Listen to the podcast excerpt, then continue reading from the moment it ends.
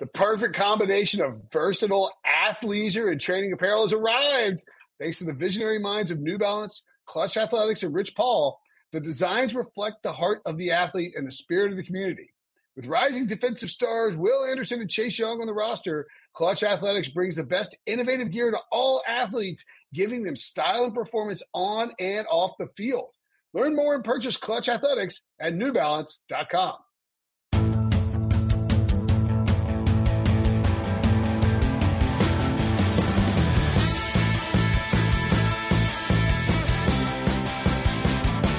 What's up, everybody? Welcome to the Pick Six Podcast, CBS Sports Daily NFL Podcast.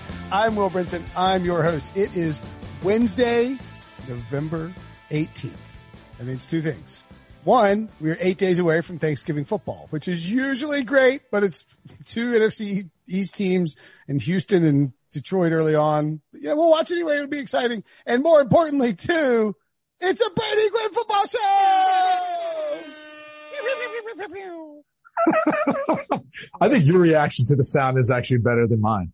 My son, by the way, loves these the the reggae air horns. Like he, how do you how do you not? I mean, yeah, he hears it play. He's like, "Play it again, Dad. Play it again." Like, play it again. Do it again, Dad. Do it again, Dad. One more time. One more time. I'm like, yeah. that's enough. That's seven times, pal. Uh, what's up? How you doing? I'm doing well, man. I uh, I'm excited for today's show because uh, we can talk about some kind of like interesting stuff in regards to the Saints. Like I think when you look at what's occurred this past week to Drew Brees, and, and, as more news comes out about his injury, it does not look good. Like I, I think based on what's being reported, there's a chance he misses at least three games, maybe four games. Oh, I think it's more than that. I are they are they people trying to say one to two weeks? I don't buy that. No, people are saying like you know three weeks, then I'll be back, and I'm just like I, I don't know. I, I, think it'll be probably you know four plus. I'm kind of with you in that in that part of it. Well, well, let's get into it. So the reports, uh, I think Ed Werder of ESPN has sort of been at the forefront of reporting these specific. Is he like in the medical rooms? Is he like in the X-ray rooms for all these reports? Because I feel like he's he's getting all this information out almost immediately after Drew Brees is coming out of the X-ray room. Like he's got, yeah, yeah, it is pretty fast. I, it's got to be a. He's got like a lab coat on. he's like taking it. He, he puts back on the mustache. He has a mustache, right? yeah, like exactly. most people, they put on a mustache as, as a disguise, but he actually puts like skin over top to cover it. that's that's great. No, you can see Ed Werder. You can see is like like pretending to be a lab technician. He's like, mm, so yes, uh, Doctor. we got here? Dr. Berger, um, just wondering what the case with the Brees situation was in the ribs. Oh, yes, indeed. Just one second. I need to not tweet that out. Uh, maybe he knows the Saints team doctors or something like that. That would be my guess. Yeah, of course. You know someone. I mean, clearly, yeah. maybe he knows the, the garbage guy who's throwing out the x-rays. I don't know. I mean, however it's well, But it's, so it's weird because usually you can kind of pinpoint. I mean, you don't, you're not supposed to source guess as a media member. Would you guys source guess as players? Yeah, of course. We'd be right. like, oh yeah, she wrote that or he wrote that because they spoke to someone. Like we saw that happen or we've seen them having beers or we witnessed something else. It or it's like, like coach X you know, it's like, it's like when something comes out on a certain team, you, and you know, like, you know that coach is, is close to this per, yeah, yeah, of course. Right. Yeah. And, and there's always plenty of that. Anyway, let's get back on track. So the Drew Brees injury, it, it is multiple fractured ribs on each side. Right. And a partially collapsed lung. Like, yeah. That's, I mean, if that happens to me, I'm in the hospital for a few weeks. Yeah, I know it, it sounds like incredibly significant and severe, and I'm not sure you can obviously see why he didn't come back into the game. There's, there's a lot that makes sense there. The fact that he went into the game though with the whole fractured ribs and all that, that was reported. I mean, uh, I'm, I'm, look, I, have been through torn cartilage, bruised ribs. Maybe there's a micro fracture. Who knows? You know, you just try to play through the best you can. I used to get shots of Novocaine directly uh, into that spot of my ribs that hurt and used to get, take a nice little painkiller cocktail. I think it was a, uh, it was a combination of, uh, Vicodin, Flexeril, and Indocin. So I think I had an anti-inflammatory, a muscle relaxer, and a painkiller. So imagine right, taking those. Right every, on, right on, right on. exactly. You have uh, you have a little cocktail of those and a little glass of wine or a beer. You're feeling pretty good at that point. Christmas tree. Well, the problem was like I couldn't sleep because I can't sleep on my back. I, I would try to sleep on my side, but then it would hurt because of the way, you know, gravity was pushing down. You obviously can't sleep on that side. where you've got that issue. So it became very difficult to find a way to sleep. So you just put yourself into a drug induced coma, basically. That's how you get through the night. But the reality is it would have been really hard for him to play through it. That's why he came out, even going into the game in the first place. Like I wonder how much they contemplated, you know, having Jameis Winston ready or Taysom Hill ready to go take over with that sort of injury. And, and it's going to be a while before it gets better. Um, I swear to you to this day, like I, I still feel like when I twist and turn certain ways, like there is something going on in my ribs that like never really fully healed. So, I mean, ribs are not, you know, uh, not a soft tissue that can quickly repair itself. They are bones in so like your protective rib cage. I mean, they're, it's a pretty important part of the, the body. Like it's, it's not designed to be broken. And well, and because of the throwing motion, the torque, and really because of the way you breathe, right? Like they're constantly in motion. So yeah. they're expanding and collapsing back and forth. So it's, it makes it hard for them to ever be in a state where they can just be at rest and be able to heal kind of motionless like that. Do I would assume that if so reportedly the, the, the the rib injury before the game is on one side, not both sides. You have to assume if he's right-handed, it's on the left side. I mean, mine was on the right side. Either way, it's still going to impact you. You yeah, know, no matter either way, your torque is you're driving. Yeah, I mean, either way, I mean, you're twisting back this way to torque back through forward. I mean, you know, you, you really, you're really going to be using both sides. So it doesn't matter which side it's on. You're going to be impacted one way, one way or another. I promise you, if, it, if it's a rib injury. All right. Well, so let's say that he's out four to six weeks. That feels like a reasonable timeline, right? Let's say five, because that's what they went through last year, right? Let's, yeah, let's split the difference. How do the Saints, what is the Saints, see, I think, I think this is fascinating because when Drew Brees went out last year and with that, that fractured thumb, Teddy Bridgewater comes in and the Saints won all five games. They went on the road and won two straight games. Two, he, he, he was lost against uh, the the Rams, and then they went straight to Seattle without ever coming back to New Orleans. They beat the Seahawks in Seattle, very impressive win. But the the way that Sean Payton approached the offensive attack was to really, really be conservative with Teddy Bridgewater. And now this is how Teddy Bridgewater operates. He doesn't throw down the field a ton. Right. He was dinking and dunking, and it was a conservative passing attack. They leaned on a defense that was emerging as one of the league's best. They let Alvin Kamara do Alvin Kamara things and you just sort of feed Michael Thomas in the short passing game. Jameis Winston is not Teddy Bridgewater. No. He is a very, very different quarterback. Do you think that they will have a similar offensive approach to last year or they hashtag let Jameis cook? I think it'll be a similar offensive approach to last year. I mean, you go back to Jameis Winston's college days. Um, it's not like he was necessarily throwing bombs down the field all, all day. You know, I mean, we tend to forget. I mean, look, he was playing in a Bruce Arians system last year. Um, he's typically been able to throw the football down the field because he's got a strong arm. Uh, but, but I think he can work within the confines of the offense. I mean, just the small sample size we had last week, um, him stepping in in replace of Brees. I mean, I, I think it'll be more the same.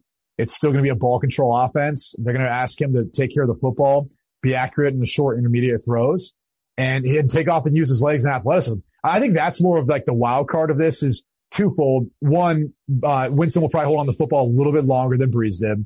And then two, he's more athletic. And so there might be times where he takes off, uses his legs to scramble to either run for a touchdown, pick up a first down, uh, or just try to make something out of nothing. And that's going to be very different than I think what you're accustomed to seeing with Drew, where he is anticipating the throw, getting the ball out quick, and really not electing to take off unless he absolutely has to. So that's going to be one of the, I think the, one of the biggest differences.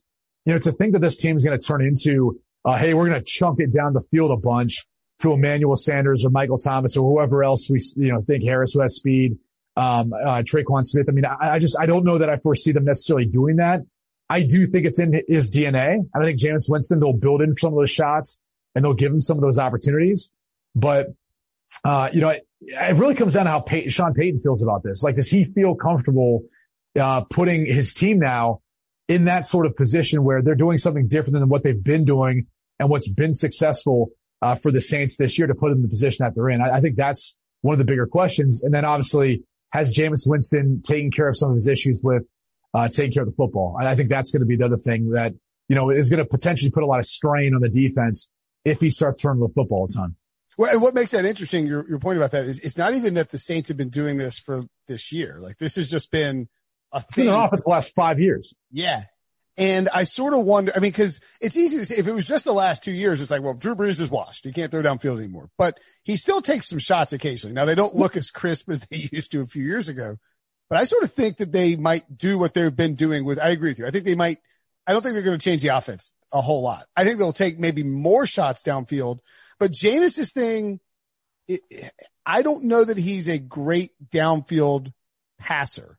I think he's a great downfield thrower and I think he can throw the ball as far as he needs to, but I don't know that he's ever exhibited just an incredible amount of downfield touch and accuracy the way like a Patrick Mahomes, and I know that's a tough comparison, Patrick Mahomes or, or even Andrew Luck, you know, Peyton Manning. I mean, you know, I just don't know that he had, and I, am not saying he can't get better. And I think spending of whatever we got this offseason plus 10 weeks with Sean Payton and practicing with the Saints and, and you know, all the, all the coaches there has, will drastically help him.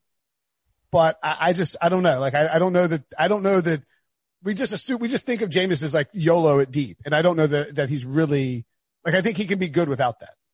No, he definitely can. Like I said, I mean, again, that wasn't like they're airing it out all the time in college in, in Jimbo Fisher's system. And he ran more of a pro style system with some of the things he was asking to do and how he'd read things out. Yeah. You know, they had, they had your, you know, traditional triangle reads or your drive or shallow cross concepts where you're reading the flat, you're reading the basic, you're reading, you know, to your, to your running back in some sort of outlet capacity. So they've had the variety of, of, of reads within a system that he's played in before. It's just, it's been a while since he's been asked to do that. And then you go back through his years of coaches that have been there when he got there, whether it was what Dirk Koetter, um, but before obviously Bruce Arians took over as the head coach. I mean, those guys like to th- freaking throw the football down the field. So he was kind of put in a different position. And I think he looks at it as he's got a strong arm. He's willing to do so. He had Mike Evans. Um, he had Chris Godwin. So why not? You know, why not take a shot and opportunity to utilize the guys you have? But, uh, again, I, I don't think that's going to be their, their offense necessarily. Uh, I think the biggest thing is, look, can he, can he keep himself from making the dumb decisions? Like there was times where you'd see him make a dumb decision, poor throw. And there's other times where you'd see him make an, an unbelievable throw downfield.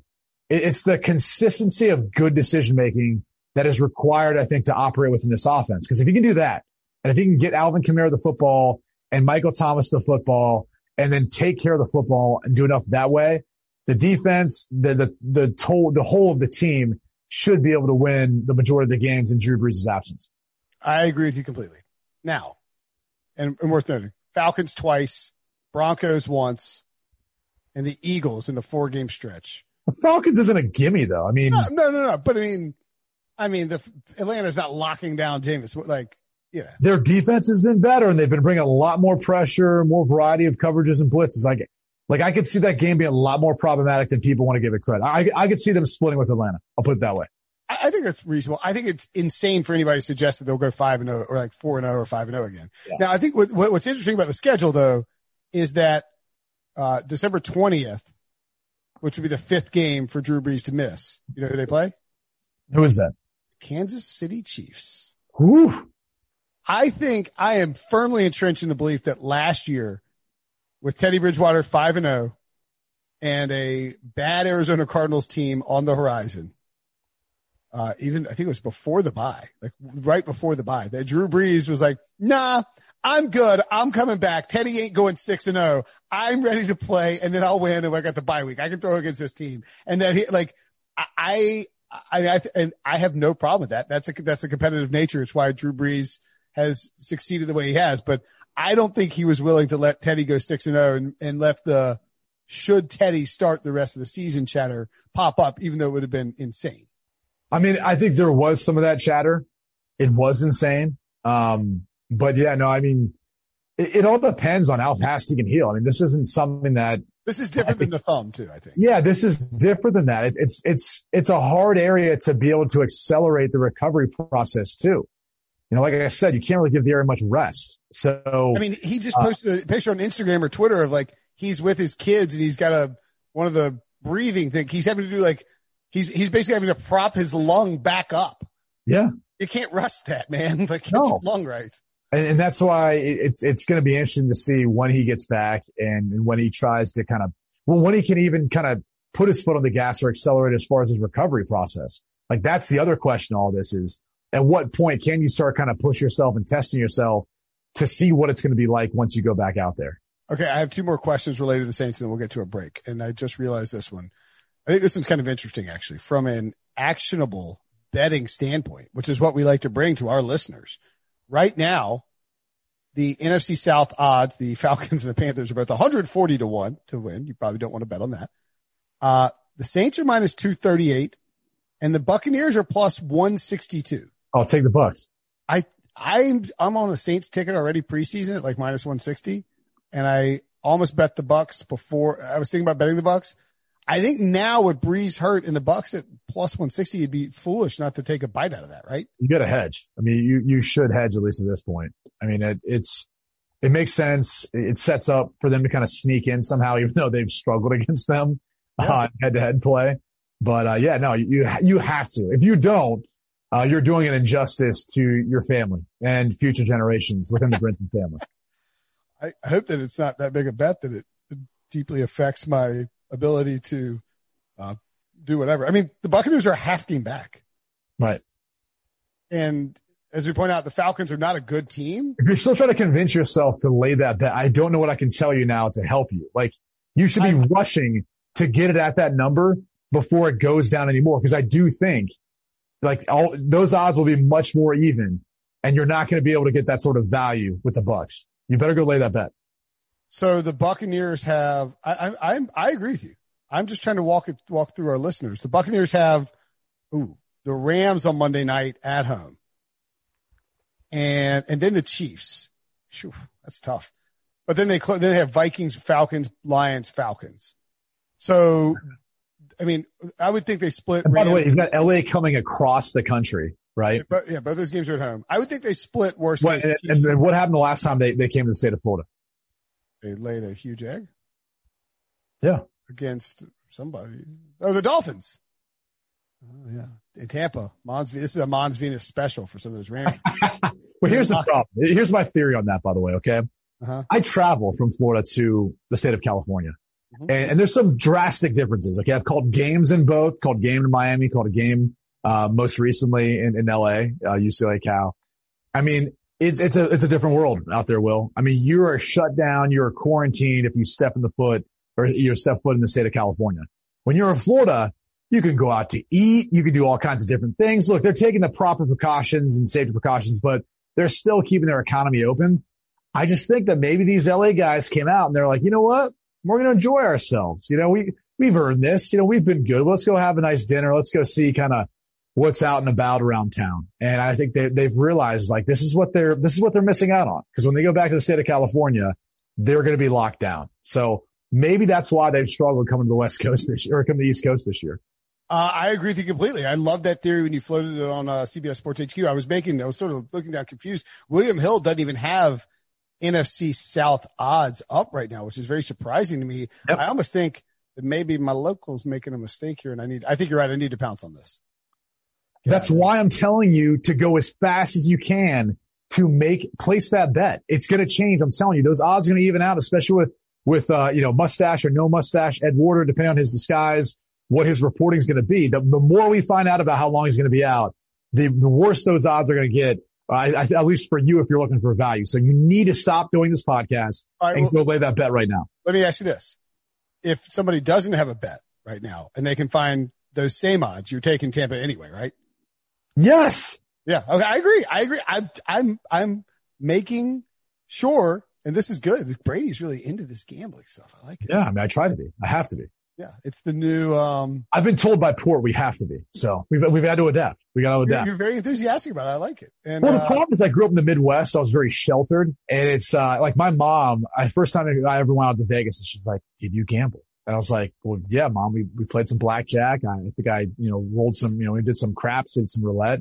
She just shook her head. She's like, I'm so disappointed in you. I mean, it was like, wow. It was, I was, I was like, wow, okay. That, that made her disappointed of all the things I've done in my life. So I think my parents thought that like fantasy football is gambling for a while. They were like, I mean, is this, is this okay? I was like, is it not?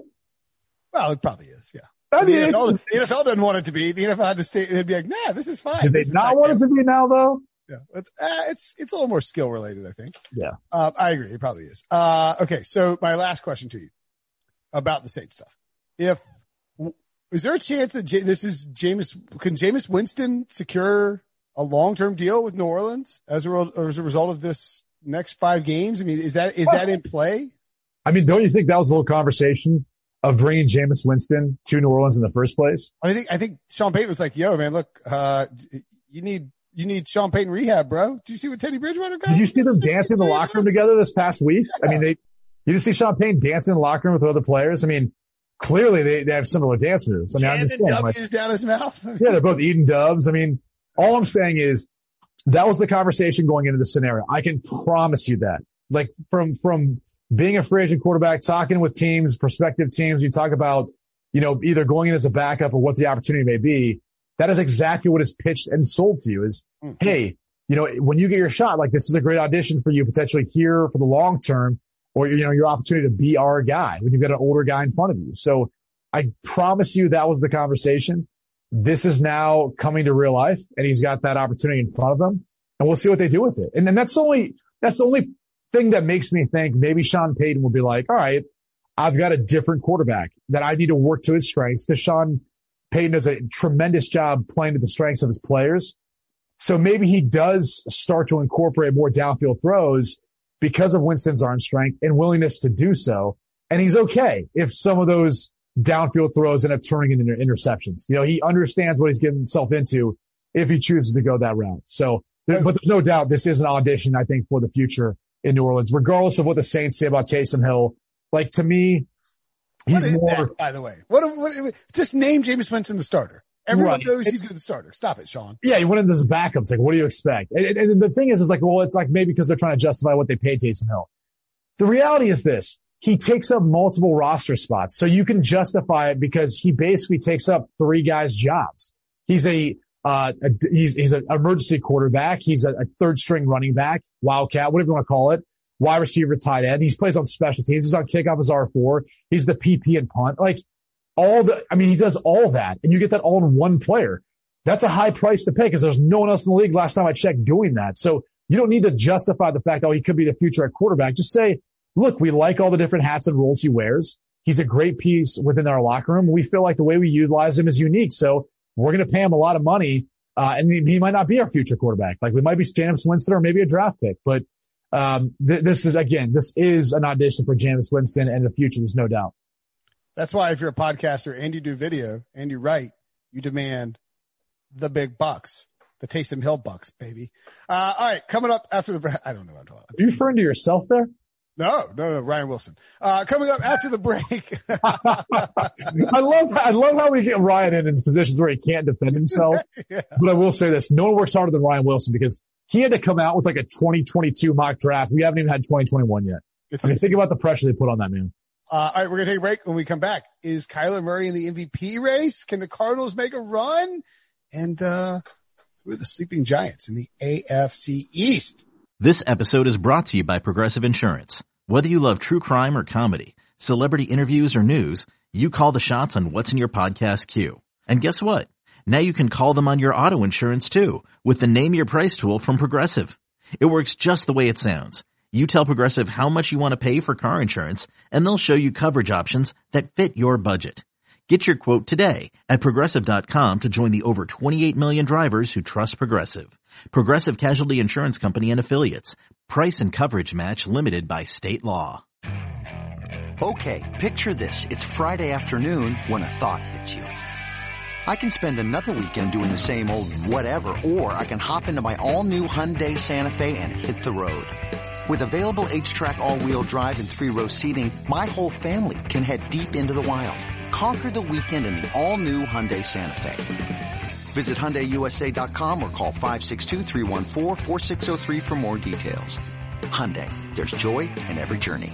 All right, so we're gonna look at possible playoff sleepers, playoff projections. We're sort of taking our playoff projections, courtesy of uh, Stephen O of Sportsline.com, and examining. We're going to take a deeper dive into two teams, one from each conference. We'll start with the NFC. So the Saints are the current one seed, right? Isn't that right? The Saints are the current one seed. Correct. My NFL Jesus standings. The, the NFL, you know, NFL. You know about NFL Jesus? NFL Jesus. Game stats information system. G- GSIS. Jesus. Nope. Okay. Don't care about it. The Packers are the current number one seed, actually. The Saints are the number two seed. Okay. Um, do you think Green Bay ends up winning, getting that top seed? Um, yes, because their division is, I don't know, the Saints have already beat the toughest part of their division, but they still, again, The Saints also don't have Drew Brees. So. Right. And, and they still have to play the Falcons. I think they're playing better football than people realize. Uh, I'm going to go with yes. Um, if they're in the driver's seat now, I don't really see them stumbling the rest of the way. The Bears only getting worse. The Vikings look better, but not real. I mean, it's hard to make that indication based off how they looked this past week versus the Bears. Um, Tampa, Tampa at seven and three is a sleeper for it, but obviously the Saints have the tiebreaker in that division, so right. So They have that's to- for, they have to steal the division to to make it happen. Right. Um, and we saw how that worked out versus Green Bay, right? Green Bay has the tiebreaker over them. Oh, no, they don't. They lost The Bucks have the tiebreaker over Green Bay. Right. So I don't know. Maybe, maybe, maybe Tampa Bay is kind of the wild card and all the how's going to work out. It's one of those three teams though. Yeah, and I, I don't think an NFC West team is going to get it. I think they have too many games against each other. Um, but I will say this: I am fascinated by the NFC West because one, it feels like Seattle is. I mean, it doesn't feel like Seattle. It doesn't feel like it. Seattle is slipping. like Seattle is falling back a little bit. Russell Wilson has to be perfect for them to win. Their defense is atrocious.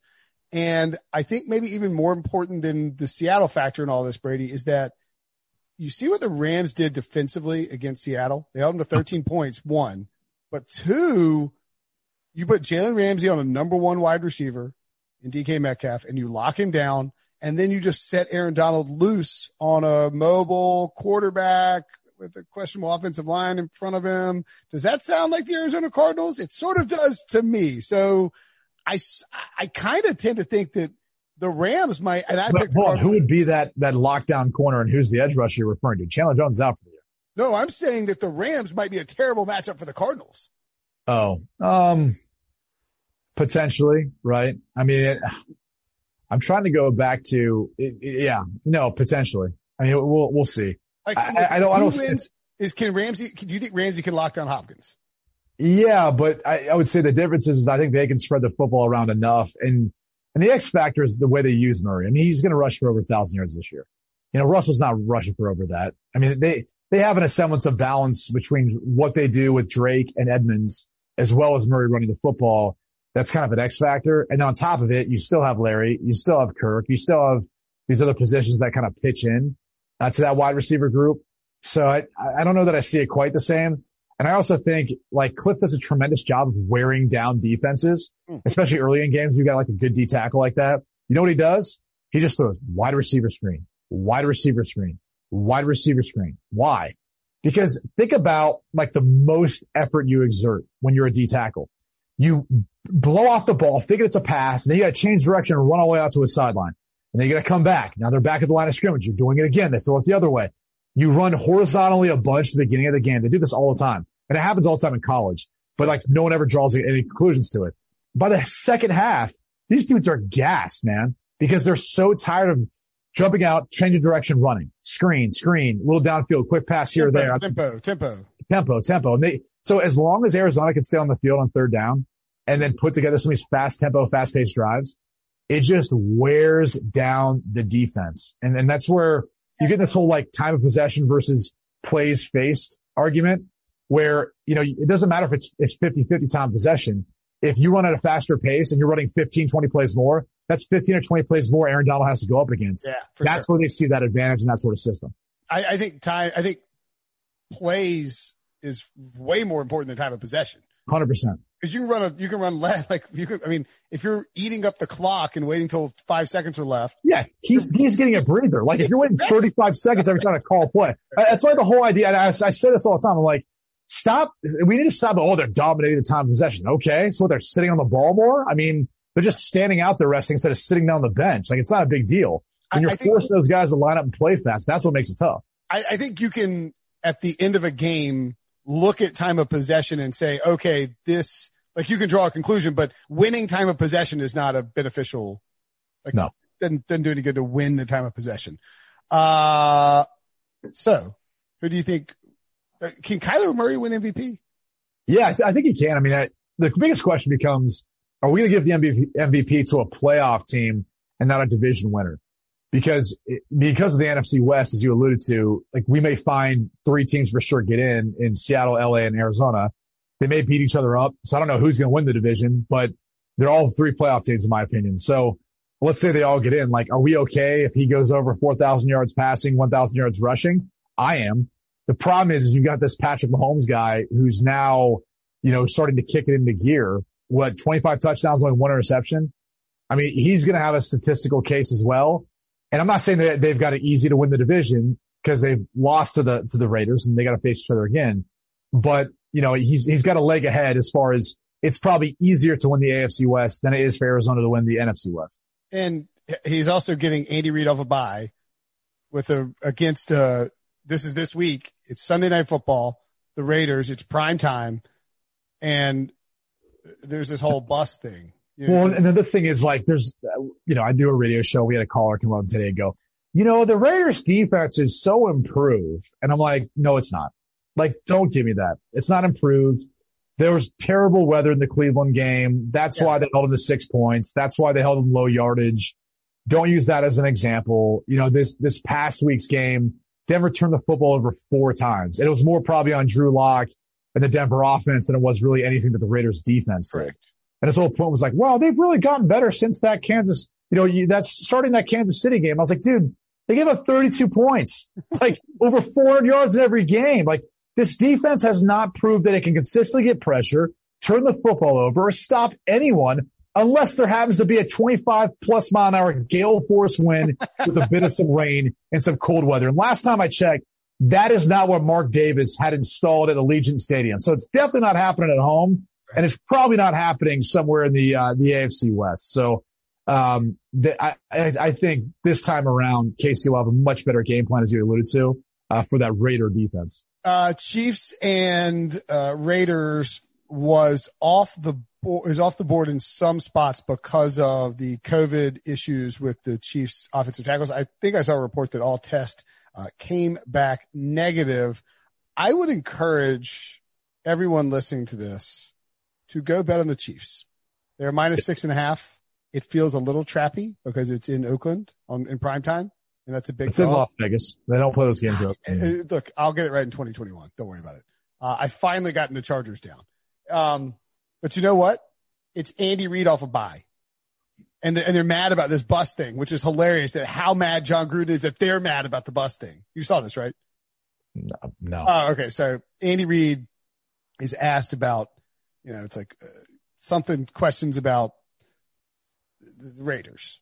And his response is like, well, I mean, uh, and he's, or it's like, you know, it's like, is it, e- is something like, is it, is it easier to bounce back after a, after a loss something like, and he's like, well, you know, you'd have to ask them. We don't really know. He's like, and they took a trip around the stadium, a victory lap around the stadium in the bus. Apparently the Raiders team bus leaving Kansas City after the, after winning did like a victory lap honking around Arrowhead Stadium. And I don't know the specifics of it. So Andy Reid mentions it. he mentions it twice in his press conference. Like he clearly brought it up annoyed by the fact that it happened, which eh, noteworthy if Andy Reid says that, I think, a little bit. John Gruden sure. is asked about it. And Gruden says, he makes this disgusted face over it. I think Will is PR guy. Like, are you, you kidding me? These guys are asking me this.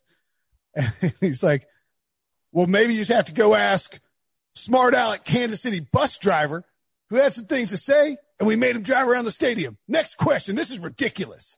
And it's like, whoa, whoa, buddy. Like, I, like, you did a victory lap around the stadium. People want to know, man.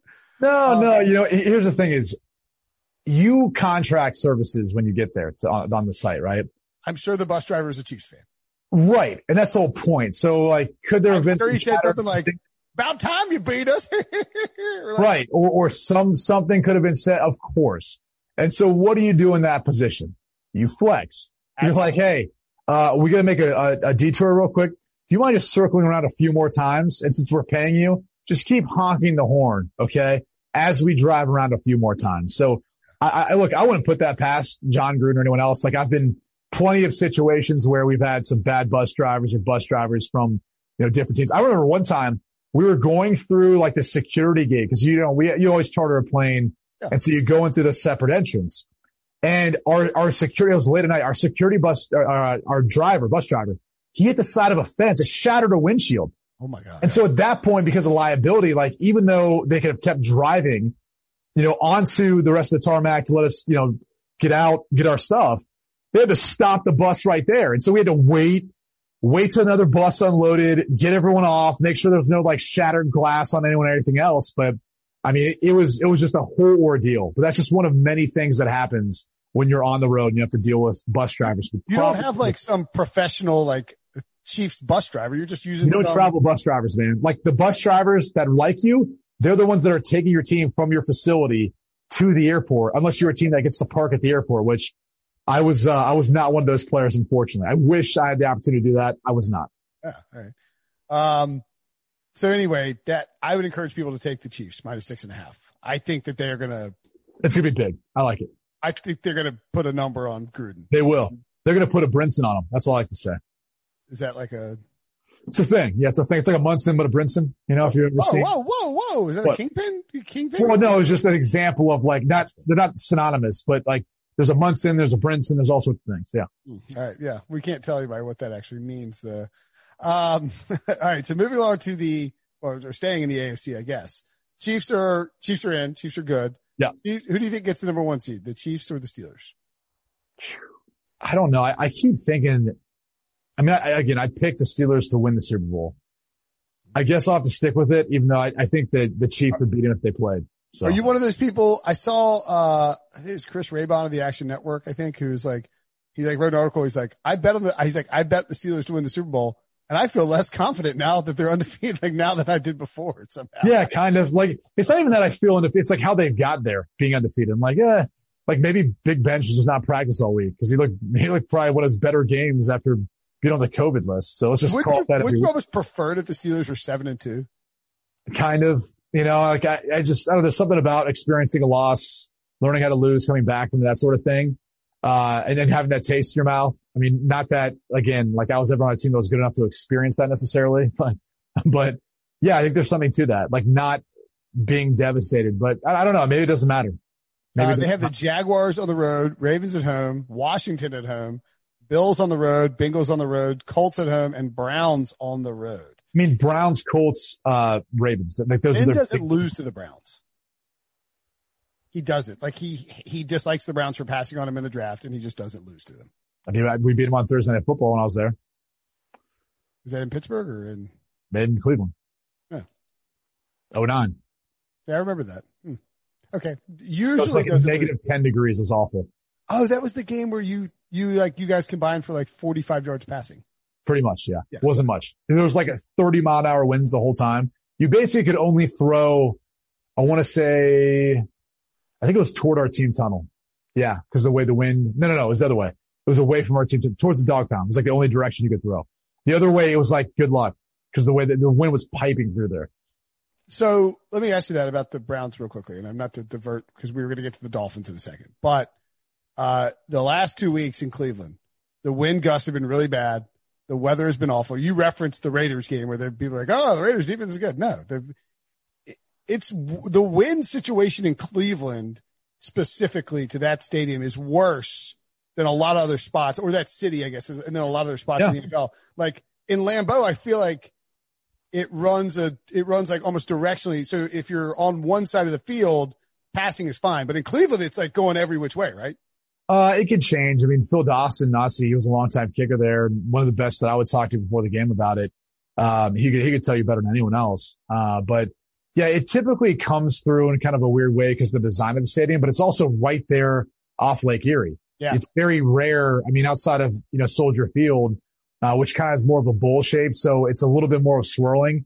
Cleveland's not shaped like that necessarily because the way the end zones are. So you get it kind of coming in one direction more so than the other. San Francisco, you, or in Santa Clara, I should say, you notice it like that too. Um, Green Bay is not bad, and, and, in part because it's been built up so much. I mean, it, really yeah. is impressive when you're in there, so that doesn't bother you too much.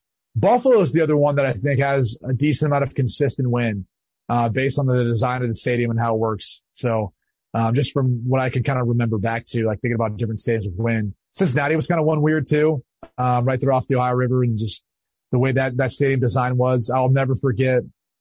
It had a crosswind and we were there. It was kind of like probably, you know, 40 ish maybe.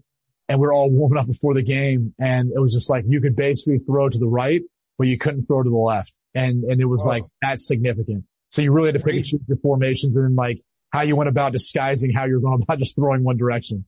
So they, so that's where Mitchell Trubisky should have played, right? It's like, it's where he could only throw to the right side of the field. So, I mean, but in, in the Cleveland thing, cause it looks like, it just seems like we've had two games now, the last two weeks where there's been a ton of wind, no points scored. Does it seem fair to say that if you've got a game in Cleveland with wind at like 15 miles an hour or higher, with a Kevin Stefanski team that likes to run it, eh, it should probably take the under. Under, yeah, under. I mean, yeah, that's, that's sort of what I'm getting at here. Like, yeah, kicking game, it's going to affect punting game, field position, yeah. all that. So yeah, you know, definitely take the under. Like Houston couldn't do anything last week either with my, yeah. and like, they, and, and, you know, and you just saw it. The Browns just, so yeah, I guess that's my point is take the under on Cleveland games. Okay. Uh, to the Dolphins. I'm just going to skip through the number one pick and all that stuff.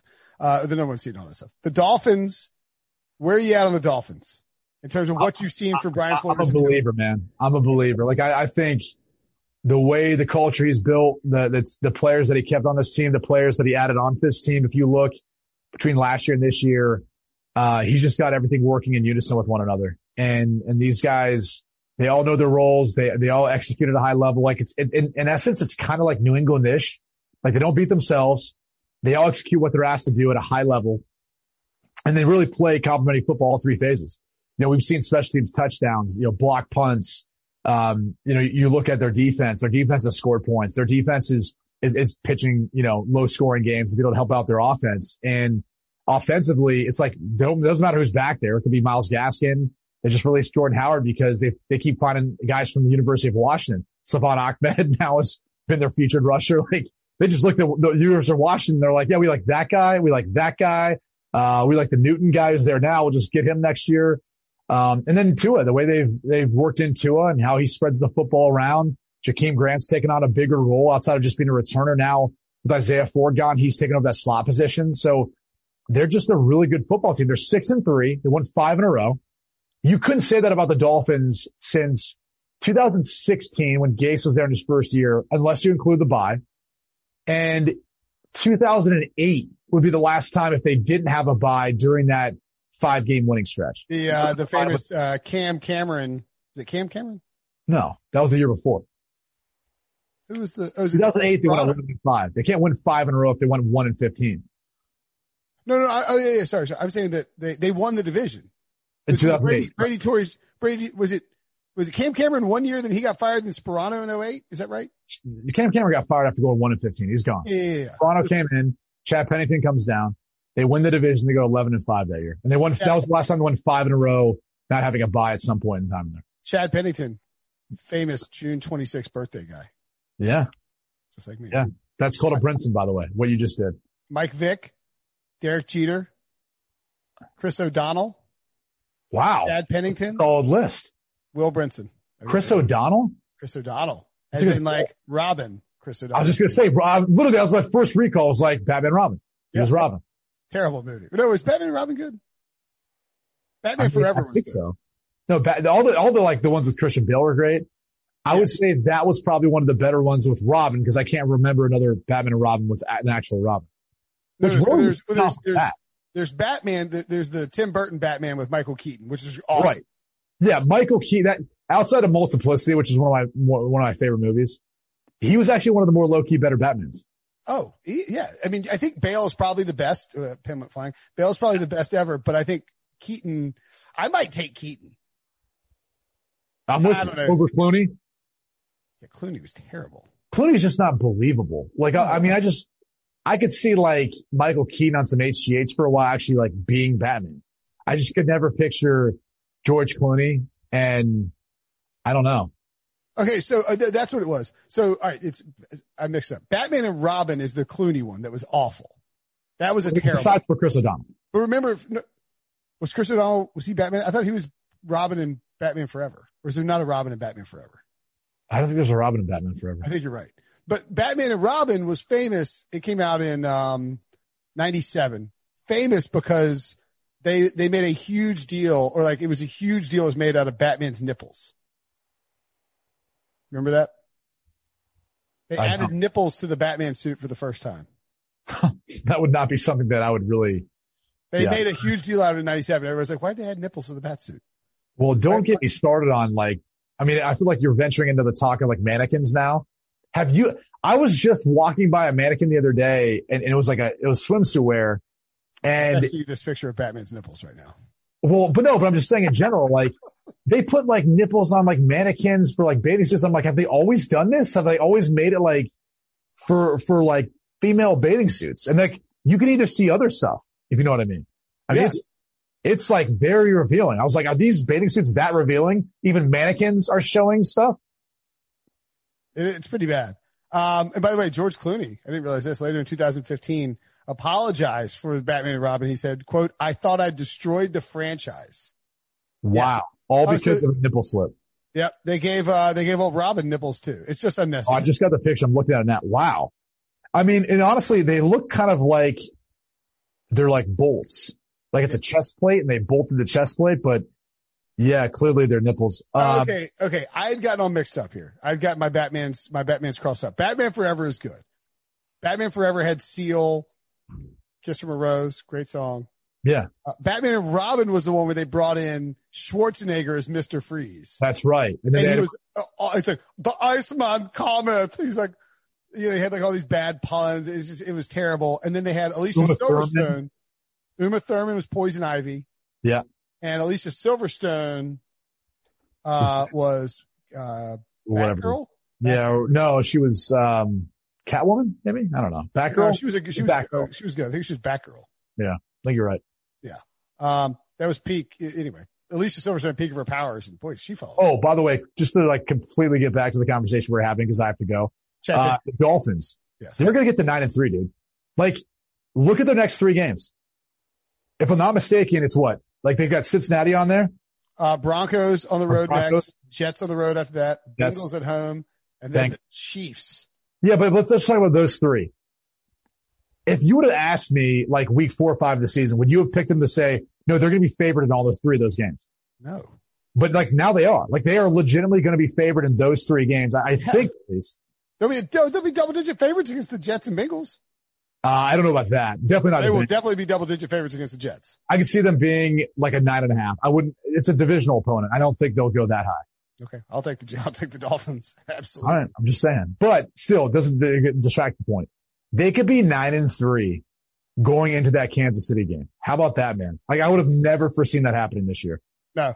Um, that would be insane. And then they close out with the uh, Patriots at home, Dolphins on the road, and Bills on the road. So are they definitely making the playoffs? Oh, I, I think they're going to make it as, I mean, they get the nine wins, dude. Yeah, I think they're in because I think they'll, they'll find a way of stealing one of those games, right? Whether it's maybe New England or Buffalo. Like I just, I don't think, I don't foresee them being Kansas City. I could be wrong, but I think they can get to 10 wins, man. I think, I think they can get to 10 and six legitimately. Dolphins plus uh, three to one to win the division. Bills minus three thirty three. Pats twelve to one. Yeah, I, I think I, so. Wait, look at the rest of the Bills schedule quickly. Only because if they were to beat New England, because they finished it in Buffalo, you said. Yep. So they could be ten and five going Bills into have that. the Chargers, Niners, Steelers, and Broncos, and then Pats, Dolphins, and uh, Pats and Dolphins. Yeah, they got an easier schedule. Now, They're, they're going to win four of those games. I think that's the problem. yeah. I mean, you're, you're, you're, you'd have to ask yourself, like, all right, if it came down to it, does, if, if the Dolphins are 10 and five, do they beat Buffalo? Is it in Buffalo? It's in Buffalo. Yeah. Do they beat Buffalo? I, I don't know. I, I'm, I'm probably thinking not. Yeah, probably. So they probably end up 10 and six, but Okay. uh, they could legitimately be 10 and six. I mean, that, that's assuming they beat New England, which is no gimme. So Uh, either way, these two teams are fascinating in the AFC East. Things have changed dramatically in that in that division, and as Brady points out, the Dolphins are for real. Please, Dolphins bloggers, Miami Dolphins fans, you sn- the snakes coming out of the swamp to attack me. See, Brady thinks they're good. I agree, they're pretty good. Uh, Brady, we ran long. My apologies, but thank you for the Batman nipple talk, as, as well as the that's what we're here for. That's what we're, if we've learned one thing today, it's that you never, ever, all right, put nipples on a Batman costume. You ready for this? Yeah. If is the most original and heartfelt movie in years. Magic like this comes around once in a lifetime. This Friday, experience it with your whole family. Can we do it again? If, rated PG.